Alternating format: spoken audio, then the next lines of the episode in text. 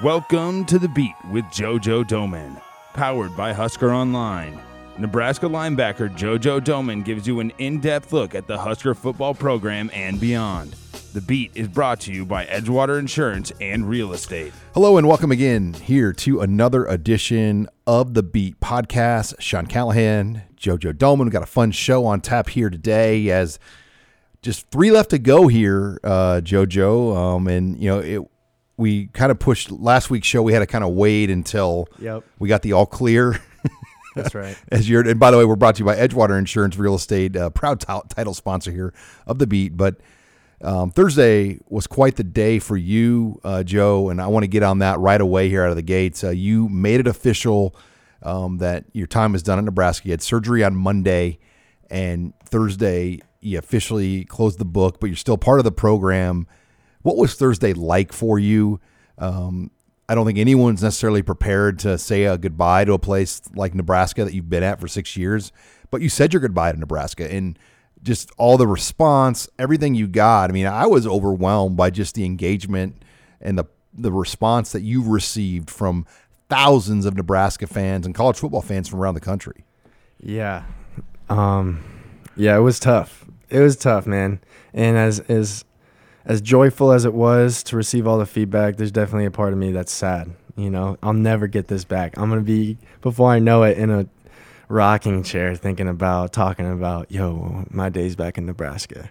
I'm gonna be in the league here in a little bit talking about, yeah, I played in Nebraska. Oh, you guys were only this good. Da, da, da. It doesn't matter. Like this place is so much bigger than just wins and losses. This is a historic program where football football is at the forefront um, and is a priority. And I want, and that's why I came here. I wanted to play for a school where football was important. And even though the wins and losses don't reflect um, everything we put into this place, I mean, it is it is where it is right now uh, for a reason. And we have to all work through this together.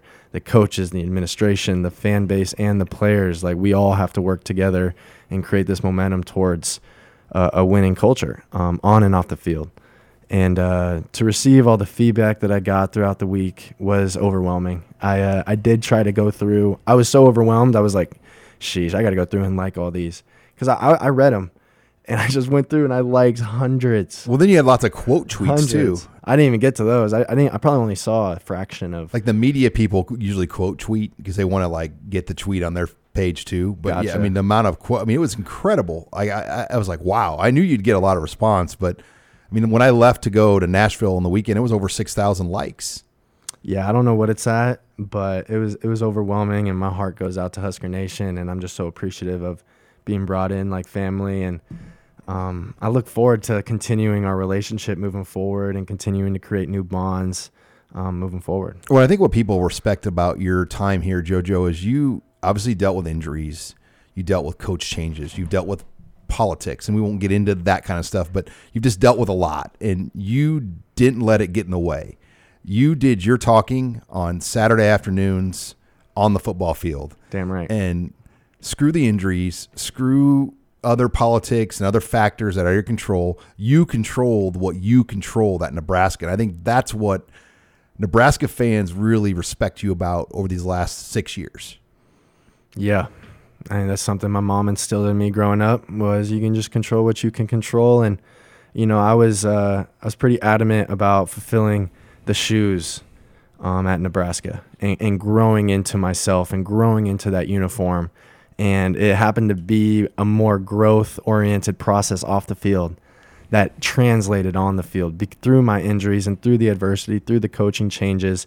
I had to grow off the field as a man. At my soul had to level up and mature. And then once I got healthy, and now I'm on the football field, all of that helped fuel my growth on the field to where now I'm I'm, I'm balling and I'm able to just you know play without thinking. Like I'm feeling out there. When I'm out there, it's so blissful. It's blissful. Like I can't even describe it deeper than that. Like feels like I'm in a fairy tale. So I could not. I can, I don't even really have the words to describe how thankful and, and, and grateful I am for this experience, for this place right here.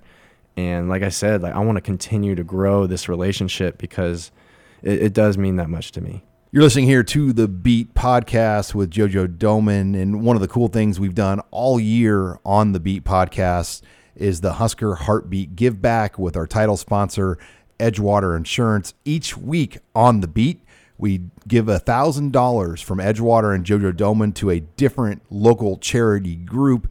And this week's uh, recipient of the, the $1,000 here in the Husker Heartbeat Give Back is completely kids. And uh, pleased to be joined by Madeline Renner uh, Nabaret.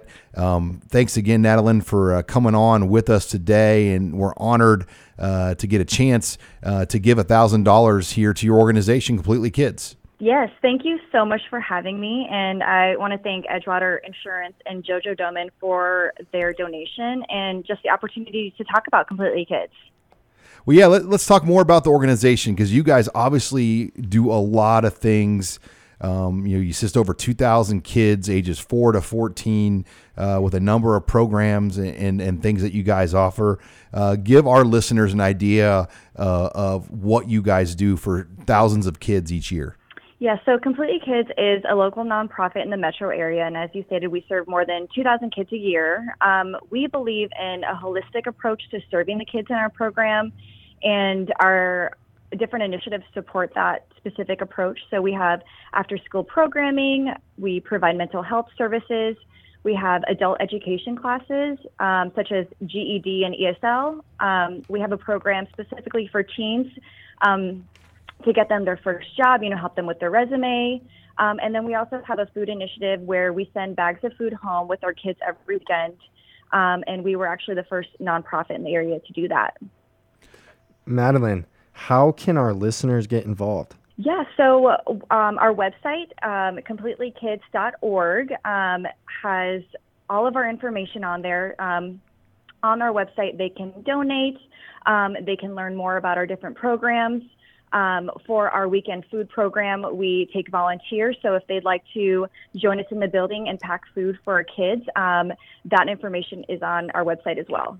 How big? Uh, a question here, just about the last year. I'm sure um, with a lot of schools going fully remote, um, organizations like Completely Kids needed this money more than ever to make sure kids were getting the things they need at home. Yes, um, we you know, when OPS and all the schools went remote, uh, went virtual, we did as well. So um, we still provided our after school programming on, on a virtual space. Um, and we really utilized volunteers to get that um, that weekend food to them. So, um, you know, donations and volunteers they keep our um, agency going. So we appreciate any support.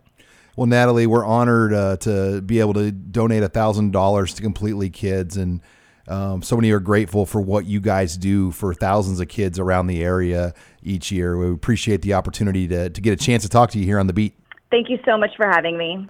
All right. Well, much more to come here as we're going to be joined in studio by freshman tight end Thomas Fidone as uh, he's coming off his knee injury, and he'll join us next. You're listening here to The Beat. Hi, it's Sean Callahan with Husker Online. We all have smartphones, and we all know they're pretty amazing, but they also can be amazingly distracting, especially when we're around other people. So, US Cellular wants us to reset our relationship with our phones by putting down our phones for five. That's right a company that sells phones wants us to put down our phones and see what we find. Learn more at uscellular.com slash built for us. You're listening to The Beat with JoJo Domann, brought to you by Edgewater Insurance and Real Estate. And we're back here on the Beat podcast. Sean Callahan, JoJo Domann, as you heard, we're brought to you by Edgewater Insurance in Real Estate located from Omaha to Benkelman and everywhere in between. That's Edgewater Insurance and Real Estate, proud title, proud title sponsor here of the show. But this segment is brought to you by JoJo and I's favorite sports bar in Lincoln, Tanner's Bar and Grill, 30th and Yankee Hill Road. Mm-mm-mm. Are you gonna? Did you get in there over the bye weekend?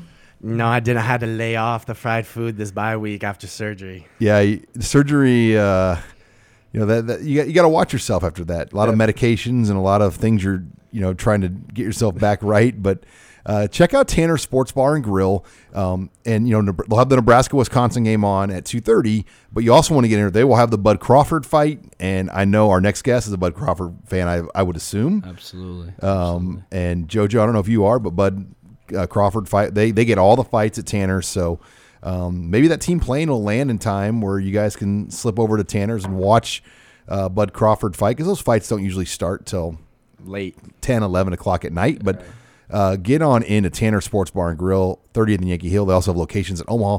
But let's bring in our next guest of the program. Uh, really one of the more highly touted freshmen to come to Nebraska in a number of years.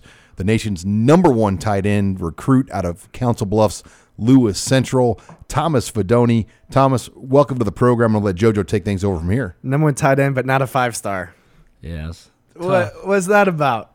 Shoot, man. I don't know. I mean, I, I think the the tight end before me was a was a five star. He went to committed to LSU. So I mean, it was a tough scene. You know what? They're gonna have to eat their their stars someday. I'll tell them that right now on the beat. Um, man, we got the future in the present moment. Thomas Fidone in studio. Man, this dude was one of my favorite guys coming in. Yeah, I seen this stuff on 24/7. I sometimes see this stuff on Twitter. But when I got my first look at you in that team meeting room when we were drafting teams, Oh yeah, yeah. who drafted you? You did. I remember. I drafted you. Yeah. Because I liked what I saw. and I still like what I see. And this dude's got so much potential. He's a great dude, uh, great football player. So, Thomas, what brought you to Nebraska? Shoot. Um.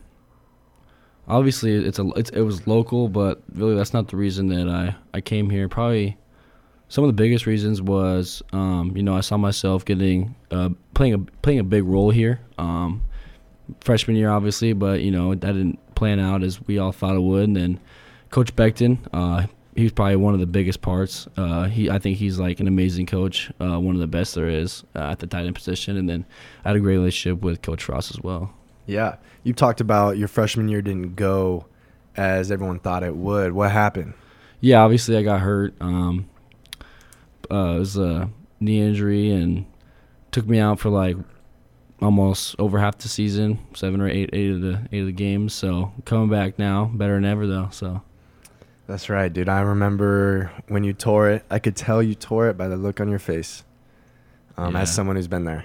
yeah, and I kind of I bailed on the rest of practice, and I just went and chilled with Thomas, and I just wanted to be there for him, just because we built that relationship off the field, and then just to see you go down um, as a freshman, and I mean, I mean, I was lost my sophomore year. I can only imagine how lost I would have been my freshman year, and uh, you graduated early, and you're expecting big things for yourself, and man, I like I still can vividly remember it. no, I can't too. I remember I was, uh, you know, having a tough time over there by the by the open doors and the trash can, and you came over there and you sat by me for a while.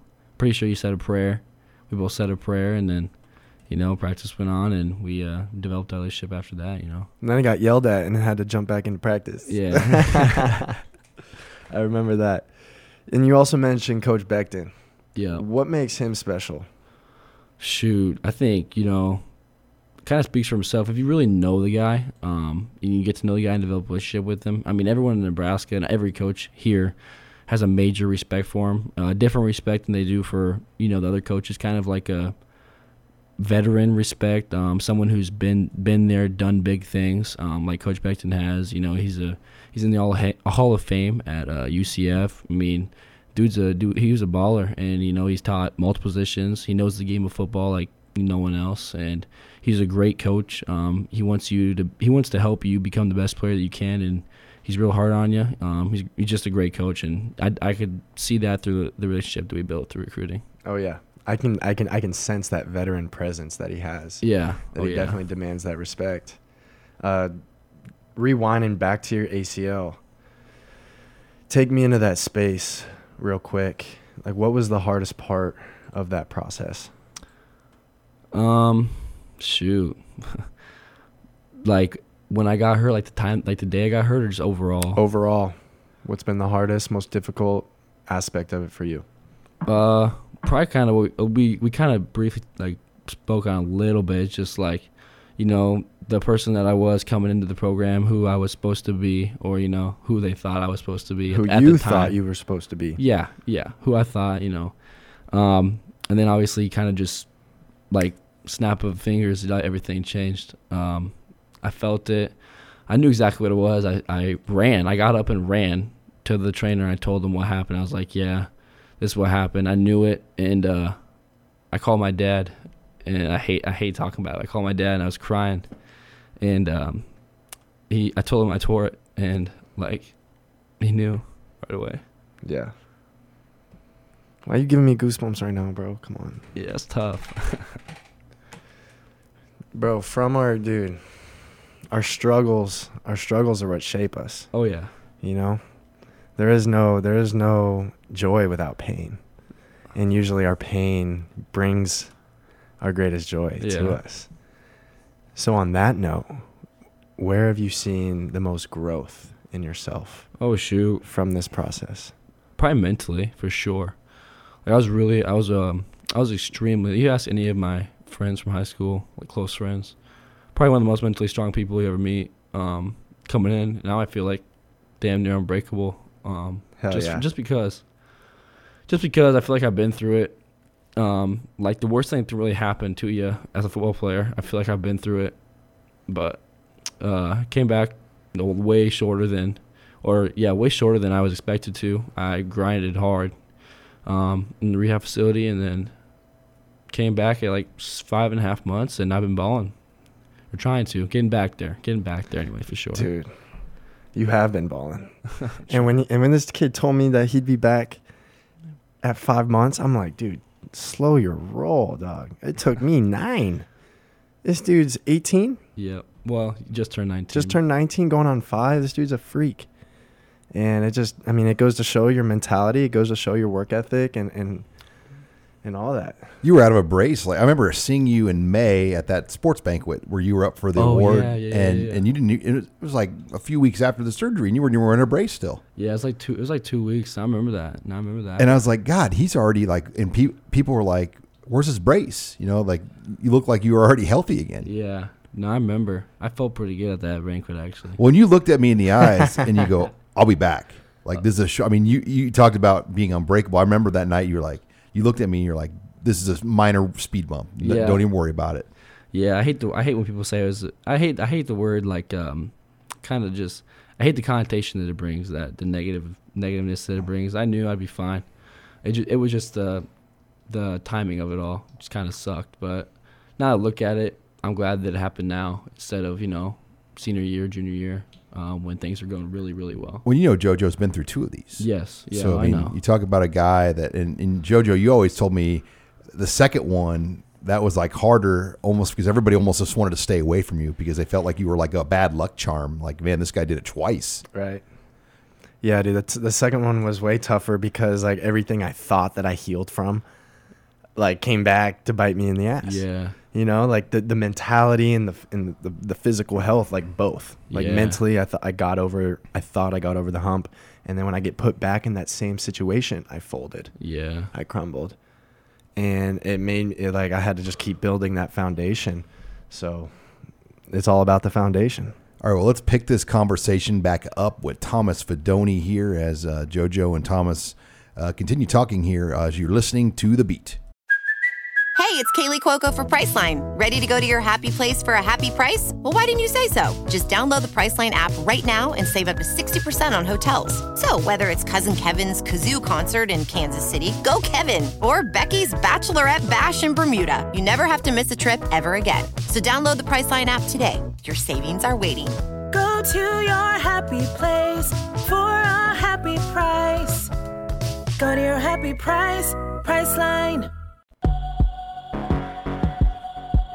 You're listening to The Beat with JoJo Domann, brought to you by Edgewater Insurance and Real Estate. And we're back here on The Beat. Sean Callahan, JoJo Domann, uh, joined by Thomas Fidone, Nebraska's talented freshman tight end.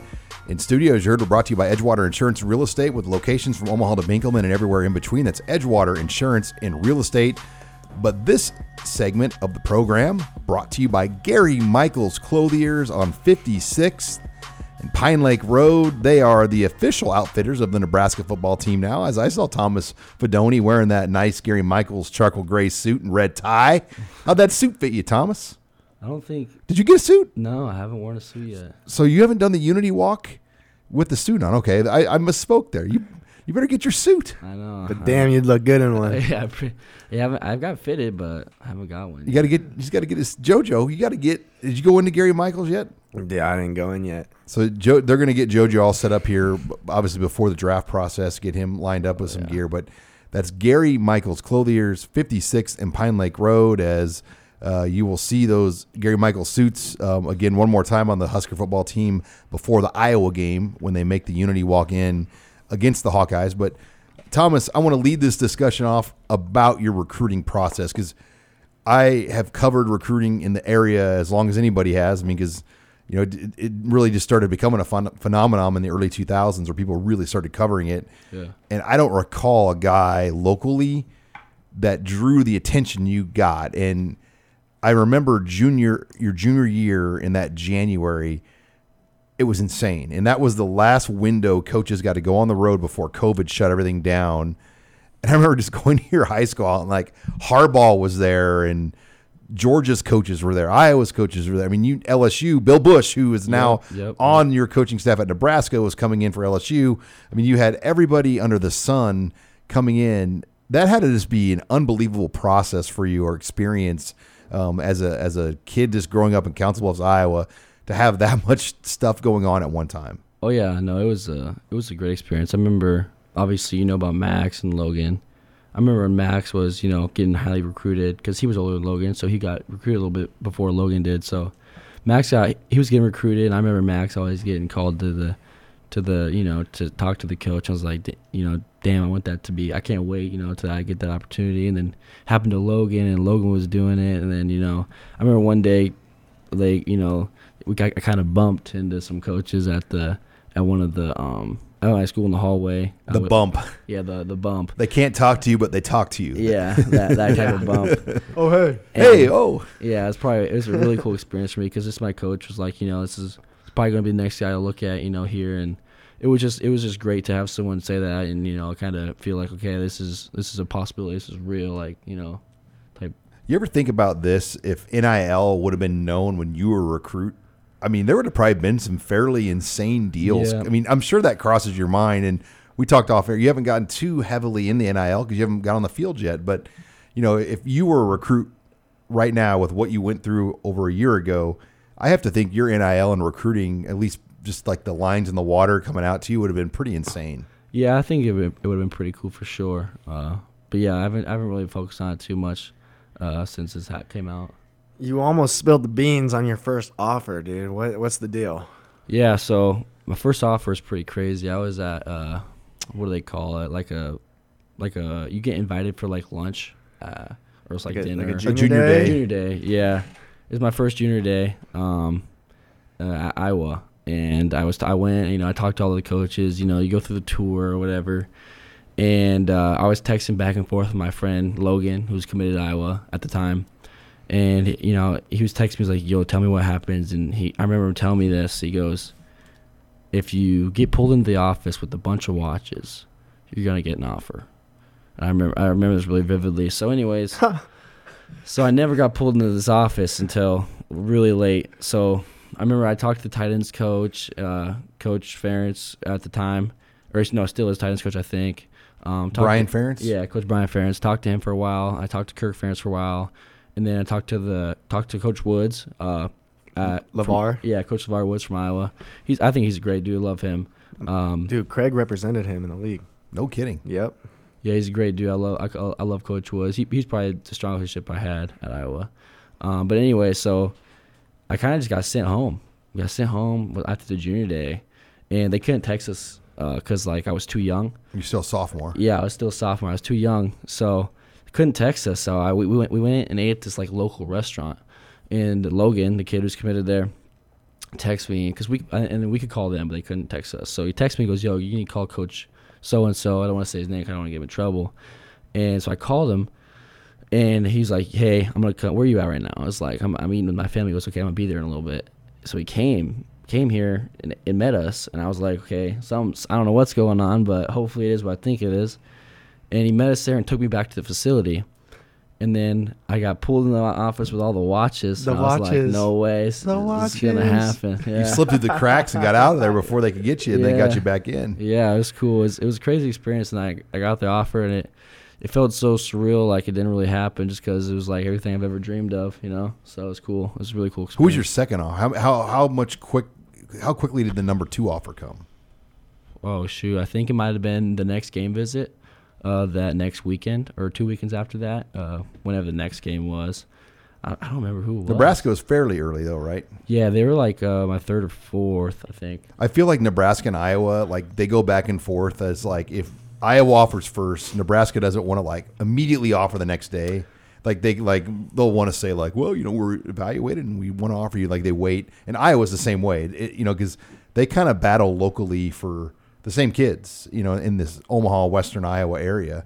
Yeah. and you know they go back and forth, and obviously, um, you know, Bellevue West kid is doing really well now at Iowa. Um, Johnson, Oh? Yeah, and yeah, he's done. So it, it's kind of you know there's a pretty good healthy rivalry with Iowa and Nebraska, and I'm sure when you told them you were going to Nebraska, they weren't happy. No, and I remember I, I could have gotten Nebraska, but it could have possibly been my first offer, but they didn't. Uh, it was it was at a camp. I remember it was at a camp, and I did really well.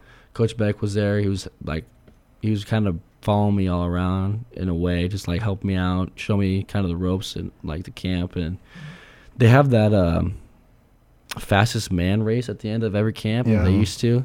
And I remember I'll never forget. Coach Beck was right behind me. He goes, "He's gonna win. This, this is gonna win." And it was out of everybody. And then like you run and they come back out of the winners, and it was out of everybody. And I ended up winning the whole thing, so that was pretty cool. No, that's hype for sure. Yeah, that was pretty cool. How many offers did you end up with total? You probably lost uh, count. Thirty-eight. I think. Jeez. Thirty-eight offers. I think. Jeez. Like there's a point though when you're a recruit like that, do people just fall off and kind of know, you know, Yeah. like you know, in dating, like you're, I got no chance to get this girl out with me, so I just kind of have to just kind of back off. Or did 15, 20 teams stay on you like hard the whole way? Well, there was definitely a few that stayed on pretty hard, uh, but then there was a few that were really weird that I swear just offered just to say they offered. Uh, it was weird. I remember I told I told Miami no, I didn't want the offer uh, just because I was it was too late in my recruiting process at the time, and I probably wouldn't have been able to pay much attention to them. And they said okay, and then like a day later, two days later, like no, screw that, we're gonna offer you. But then they never talked to me after that. Yeah. it was Yeah, they're weird. playing hardball. Like, no, we do want you. Yeah, it was just Seeing if they could get you. yeah, so it's just it was a weird, it was a really awesome experience. One that I'll never forget. I wish I could have like experienced it to the full extent yeah, with my visits and everything without COVID and then the you know All American game and everything like that. They got canceled, so but it is what it is. Yeah. Transition a little bit. Uh, your freshman class, you know, I came in here with 35 plus dudes, and there are three of us Marquel, Dismuke, Ben Stille, and me. Um, I didn't think that's how it goes, but that's just how it goes. Yeah. What are who who are some guys in this class that you see um, a lot of potential in that you think are going to be successful here? Shoot, obviously, you know, I like to say everybody, because everybody I think is studs. But people I think, you know, obviously the first two I'm gonna say is Gabe and Teddy. You know, they both already played here, and they both played at a high level when they played. Gabe's a stud. Um, similar thing with him, you know, just unlucky timing with everything, but like same thing with me. He's gonna be better because of it, and same thing with Teddy. Man, he was balling against the uh, so-called best player in college football right now. Um, he was balling. He was doing great. You know, I don't think he let up a sack or anything like that. And uh, you know, he kind of just things went that way and not the way that Teddy wanted them to. And then obviously, um, I think Heinrich is going to be a stud. He's got a ton of potential. The kid's got a crazy arm, and he's built like Justin Herbert, um, which is also his favorite quarterback. So it kind of works out. Um, I think once Henry gets things rolling, and he like Oh, he kind of he kind of fits into like once he gets used to the offense and everything, which I don't know, I don't know what exactly uh, his whole deal is right now, but that kid's going to be a stud too. I agree. We got a lot of studs um, on on in the freshman class. Yeah, dude, those four guys you listed, I, I, I see it too. Yeah. And now you live with Gabe and H. Yep. yep, Right? Yep. That's a good group to live with. I mean, from experience, like you got to surround yourself with people with the same dreams and goals as you. Oh, if- absolutely. If, you want to really get pushed to achieve those. So, yeah. yes, sir. All right, well, we're going to come back one more segment here as the time is flying by. Thomas, you've been great to have Yeah. on. It's been fun just to sit down and shoot the breeze here with Thomas Fidone. You're listening here to The Beat. You're listening to The Beat with JoJo Domann, brought to you by Edgewater Insurance and Real Estate. And we're back here on The Beat. Sean Callahan, JoJo Domann, Thomas Fidone for one more segment. As you heard, we're brought to you by Edgewater Insurance and Real Estate with locations to Omaha and Benkelman and everywhere in between. That's Edgewater Insurance and Real Estate, proud title sponsor here of the program. But this segment of the show brought to you by Pioneer, an American seed brand since 1926. Pioneer is proud to work with generations of American farmers in the most complex, rewarding industry on earth. From your friends at Pioneer, thank you, farmers. And let's go one more here with Thomas Fidone. Are you showing off? I, I kind of like to show off a little bit. like that, that Edgewater read is just getting pretty smooth. yeah.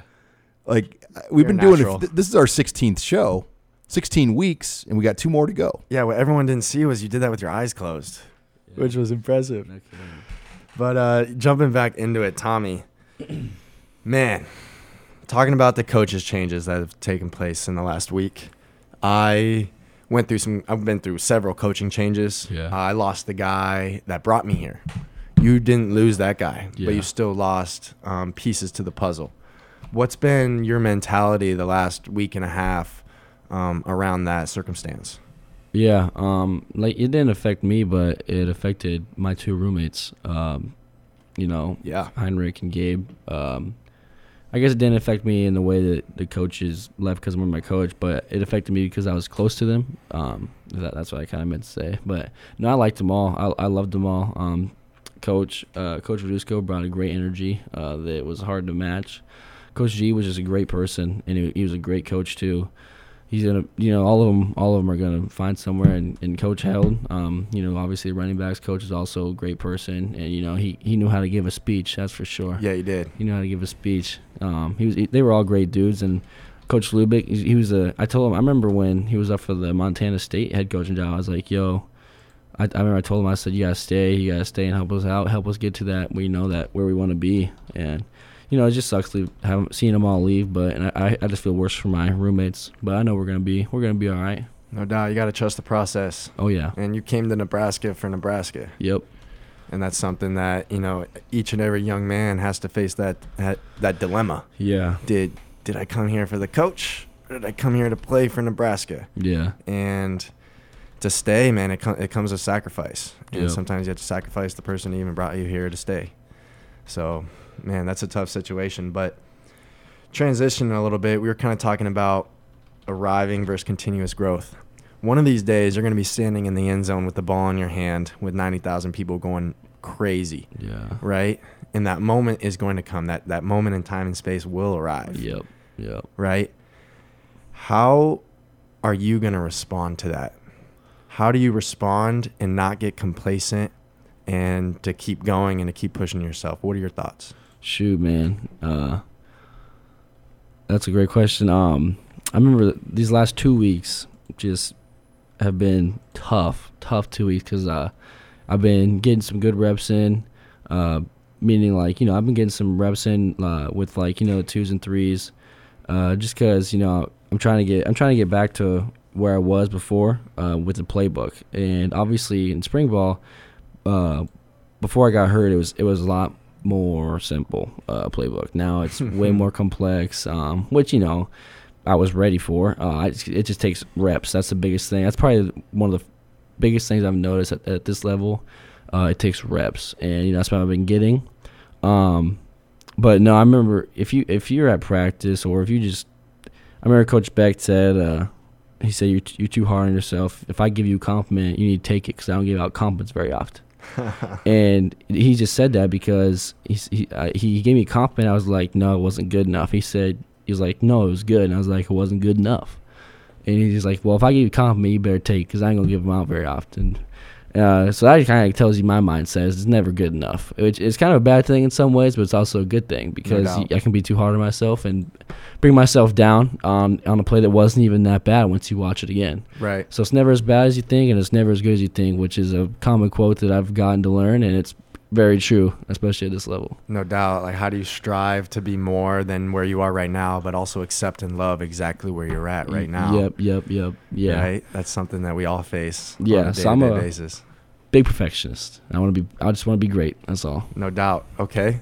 So, do you have a plan B? For after football? Yeah. No, no, I don't. Plan A, right? that's, that's the only plan. Talk to me about that plan A mindset and that plan A mentality. How do you how do you when you wake up every day and let's say your mind, your subconscious is, is looking for that plan B, wants to be wants to be lazy, wants to take it easy, wants to just chill. How do you tap in and stay in that plan A mentality? You gotta do exactly what your mind's telling you not, to, or exactly what your mind's telling you not to do. Yeah. So like if you're if you're if you're lazy and you wanna sleep, you gotta do the exact opposite. I guess what I'm trying to say. Um, No doubt. yesterday I was honestly having this type of way, feeling type of way. It was a Sunday. I was like, well, we have practice tomorrow. I don't know if I should go work out or get a run in. But I got home and I was like, nah, screw it. I need to. I want to go run, get my legs fresh, because otherwise I'll be dead tomorrow. It's a bye week. I, I, I just got to get my blood flowing again. Um, so I went. I remember it was it was actually it was fun. I had fun with myself at the in the uh, facility. Uh, I went to the Hawks, turned on some music, ran some routes, did some blocking. Uh, you know, got got the blood flowing, got a good sweat going. Uh, no, I felt great. I loved it. But yeah, it's kind of it's kind of what I do. You were in there by yourself? Yep, yep, yep. I remember those days. And uh, I, you know, I had the luxury of, you know, going in there with Brock sometimes and my, a couple other buddies when they visited. But more often than not, it was me, myself, and I Yeah. with the knee brace out in the yeah, Hawks. Yeah. You'll, uh, you'll appreciate those moments, even though as as lonely as they feel at times. Like you'll never get those back. And it's just those, it's those moments where you're consciously choosing this over that. Yeah. You know, plan A over plan B. Oh no, yeah. You if you uh, I remember when I got I got switching it back to when I first got hurt. Um, it was right. It was it was April April 29th when I had my surgery and everyone went out for what was it spring break fall break Yep. spring break Yep. And I was alone at the suites for the whole what three weeks, four weeks. Everyone was gone. I'd have to I'd drive back and forth so like once or twice uh, the whole time. I drove back from to to home in Omaha, and then when I got back, it felt so dead. I, I was able to park in the front row, walk like five steps to the Yeah. to this to the suites. Everyone's light was off except for my one light at the bottom, uh, floor one. It was just lonely. Like the I, I remember walking the suites. I could picture people being there and like you know doing the normal things that you know Gabe and Heinrich would do, but I was just in there. I had the air boots on or the recovery boots, and I would just sit there and watch some TV uh, and Netflix, and it's kind of that's kind of what I did. So it was crazy. No doubt. It's crazy being an Iowa boy. You already bleed Husker red. Oh yeah, well, I was born in I was born in Omaha, Nebraska, but I was I I, I moved to I've been all over the place. I moved to Decatur, Nebraska, small town. Went there from pre-K to fifth grade. Then I moved to South Dakota, and then back to Iowa. But shoot, I remember Thanksgiving days with my family, me my cousins would be out there. Had the my family had the full had the Nebraska game on blast against Iowa. I'll never forget. And we we'd be on the front yard. We could hear the TV through the windows, and we'd be going play by play like we're Husker fans. And I was I was I, I bled red when I was born. Man, you should see I have pictures of it. It's crazy. Dude, I remember you telling me I used to watch you. Yeah, I used to only watch you. Yeah, no, I remember. shoot, I, I, shoot, I watch you only now. Sometimes I, I won't forget that Ohio State play you had was crazy. Remind me of like an NFL play a cornerback had, but doing it as a linebacker when you slid, like you slid. Yeah. It was a swing route by TreVeyon Henderson, and you you slid to make the play to slow down. You tackled him for a loss on like a fourth down or third down, huge play. Yeah, I felt like Nah, James Bond crazy. when I did that. That shit was crazy. That was crazy. nah, something I won't forget right there. Dude, it amazes me your passion for this place. What is your vision for the future? What is your vision for your time here at Nebraska? Shoot, man, only the best. I want to make to like the national championship. I want to help bring it back to what it was. I hate I hate seeing I hate when people say the potential that we have, like because we do have the potential, but we just haven't done nothing with it. Like for a while, like we're so close, but I hate that so close. I hate saying we're so close when I don't like. It's just, I just don't like to be close. I want to be better than that. I want to win, dude. When you're a senior, there shouldn't there shouldn't be any talk about being close. Yeah, that's the goal. You know, my hope for you is that your senior year, it's like we are we are who we think we are. Yep, yep, yep. You know what I mean? Yeah. So that's crazy. I think we can be. We got a lot of talent coming in here and a lot of, the right mindset, and so. No doubt. Appreciate you hopping on, Thomas. It's been great conversation, bro, and the future is bright for you, brother. Absolutely, man. You too. You too. Well, thanks again to Thomas Fidone for joining us here on The Beat. When we come back, Joe and I will close the show. You're listening here to The Beat. You're listening to The Beat with JoJo Domann, brought to you by Edgewater Insurance and Real Estate. Final segment of The Beat, Sean Callahan. JoJo Domann's been a great show as uh, had Thomas Fidone in the last three segments telling his story here with JoJo. As you heard, we're brought to you by Edgewater Insurance and Real Estate with locations from Omaha to Benkelman and everywhere in between, handling all of your insurance and real estate needs. That is locally owned and operated Edgewater Insurance. But this final segment of the program brought to you by S and W Fence. Uh, Omaha and Lincoln, handling all of your commercial and residential fencing needs for your best defense in the game. Check out S and W Fence, proud segment sponsor of the Beat Podcast, Joe. And two games left, and and your role is going to be a lot different these next two weeks. Um, you've kind of had to, you know, put on a different hat, so to speak. But you've had a bye week, um, and you've had some time. Uh, but Isaac Gifford and Phalen Sanford were officially listed number one, two on that nickel. Um, what is your role now with some of these guys, getting them ready uh, for these final two weeks? Yeah, just continually uh, lead by example. Um, nothing changes in that regard.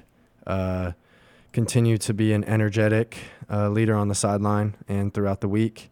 Uh, we have a lot to play for, even though we're not bowl eligible, um, and even though we've lost some coaches, we still have a lot to play for. You got to remember, these guys were playing this week, didn't play us last year because of COVID.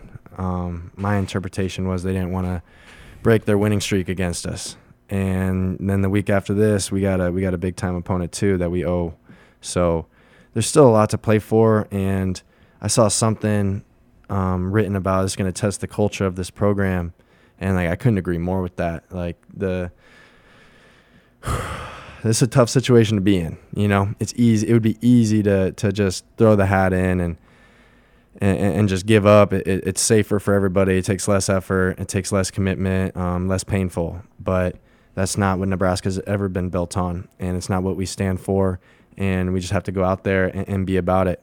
Yeah, these games with Iowa and Wisconsin. I mean, they, they've they've gotten the upper hand on Nebraska, obviously several years in a row. But you guys have been close in a lot of these games. I mean, what what do you think is the deciding piece to get you over the hump in some of these games? Um, just, I mean, you've been you've been a part of a, a, lot of them. I mean, I go back. You didn't travel to Madison, right? Your freshman year. No, I was there. And you when guys we lost in oh, OT. And I mean, you think about Nebraska. You guys were in the freaking top ten in that game. Yep. I mean, you, you can talk to these young guys and be like, "I played for Nebraska when we were in the top ten, and it was ABC college football primetime game, seven and zero Nebraska." Against Ohio or against Wisconsin. I mean, you guys were a bad pass interference call away. Yeah. On Western, I mean, Westerkamp got tackled. I remember that. Was it Watt? I don't even know. I think T.J. Watt tackled Westerkamp. That was T.J. Watt. Yes. That makes sense. And they did not call a pass interference, and then you guys lost in overtime. But I mean, you, you you've been through a lot of these games now in your career in Nebraska. Yeah, yeah, these are tough opponents. They're kind of built on the same blueprint as us, uh, blue collar uh, programs that that develop their players, and it's about the culture, like it is anywhere. And we might not get the most highly touted recruits, but you get guys that want to uh, play harder than the guys across from them. So, uh, just all in all, I guess they've had that upper hand on us. Um, and you know, you can always point to well, if on this play, if this dude did something different, and on this play, this dude just did something different. But it, when it keeps happening that way, you just gotta own the collective whole of it. Like we're obviously we got to change something. We got to tweak something. We have to differentiate our approach um, slightly. You know, change one percent. You know, you change one degree and you go long enough distance, you're really far away from uh, where you were going to be if you just stayed on that initial line. So, yeah, that I, that that would be the difference to me is we just gotta we gotta adjust one percent to to get the upper hand on them and not be the guy that doesn't. Would this have been a game that you would have been playing a lot, or would you match personnel? And you know, when they're going two tight ends, two backs, and some of those things. I mean, do you have to? I mean, you have to kind of change your personnel in those situations, right? Or were they just said, you know what, we got to keep you on the field regardless? You know, I, I think they would keep me on the field regardless, but it does change the style of play, and I'd be a I'd be in a lot more uh, physical situations and, and tighter spaces, probably playing six tech a little bit and digging out the C gap. So, um, which would have been really hard with the condition of my hand, and yeah, you know, I was up for it. I really Iowa's been on my mind since we lost to them last year, and I uh, felt like I left some plays on the field that could have changed the course of that game. And you know that stings, but I got to let my pride aside and, and, and, trust in the bigger plan and the bigger purpose for my football career. Iowa's the. I mean, you talk about rival. That's the one. Like most guys. I mean, you talk about their kicker coming in the stadium and blowing kisses at Scott Frost, and I mean, guys have to get mad. I mean, I, I know someone in Iowa's going to listen to this and write about it, so we got to be careful what we say. But like that stuff has to yeah. get you fired up. Yeah, no doubt. Yeah, and the fact that we've lost on field goals, it, it's just so close every year. Like it, it, that stings. And then, like I said already, like Wisconsin not wanting to play us last year, Barry Alvarez made the call to, uh, to you know. How mad were guys last year? I mean, because you went into Ohio State and you played about two and a half good quarters against the team that ended up playing the national championship, and yep. you're going to come back home. It was Halloween. I remember that weekend and vividly, and it was beautiful weather out, and it was going to be an awesome no no fans of course, but it was just going to be an awesome setting to play a football game in. Yeah, we were on the come up. They were struggling. Um, and dude, I remember it was like a big deal. Like they've won X amount of games versus us in a row, and they didn't want the smoke. well, they had all the co- well, they they like had all the COVID cases pop up, right? But you know, COVID. It's one of those things. If you want to test for COVID, like you can find it.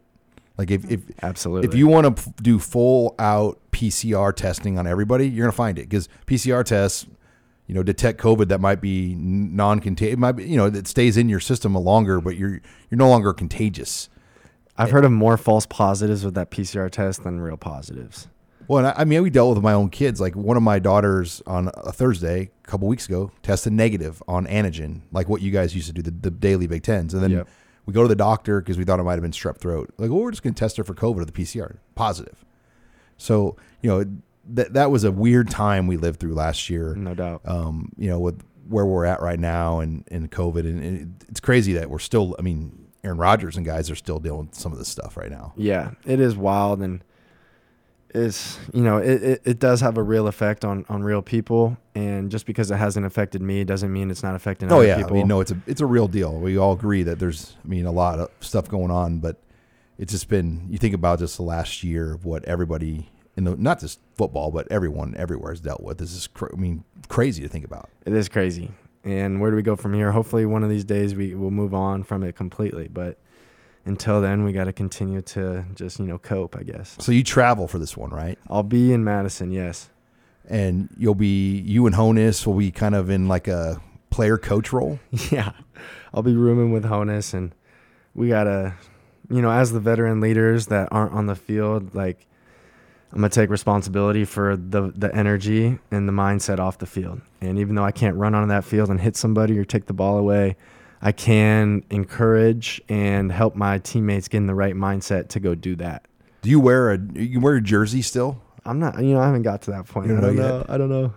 Yeah, it's got to be because you've never traveled and not played before like this. I mean, right. it's got to be unique. So, I mean, and your job is to be there for Isaac and and to help the coach. I mean, it's got to have been just a weird week in general after what happened last week. I mean, because no one at Nebraska has been around that where four coaches were let go in a week and you had to kind of keep your composure and say we got to play two games still. Right, and like arguably our two most important games for pride and for respect.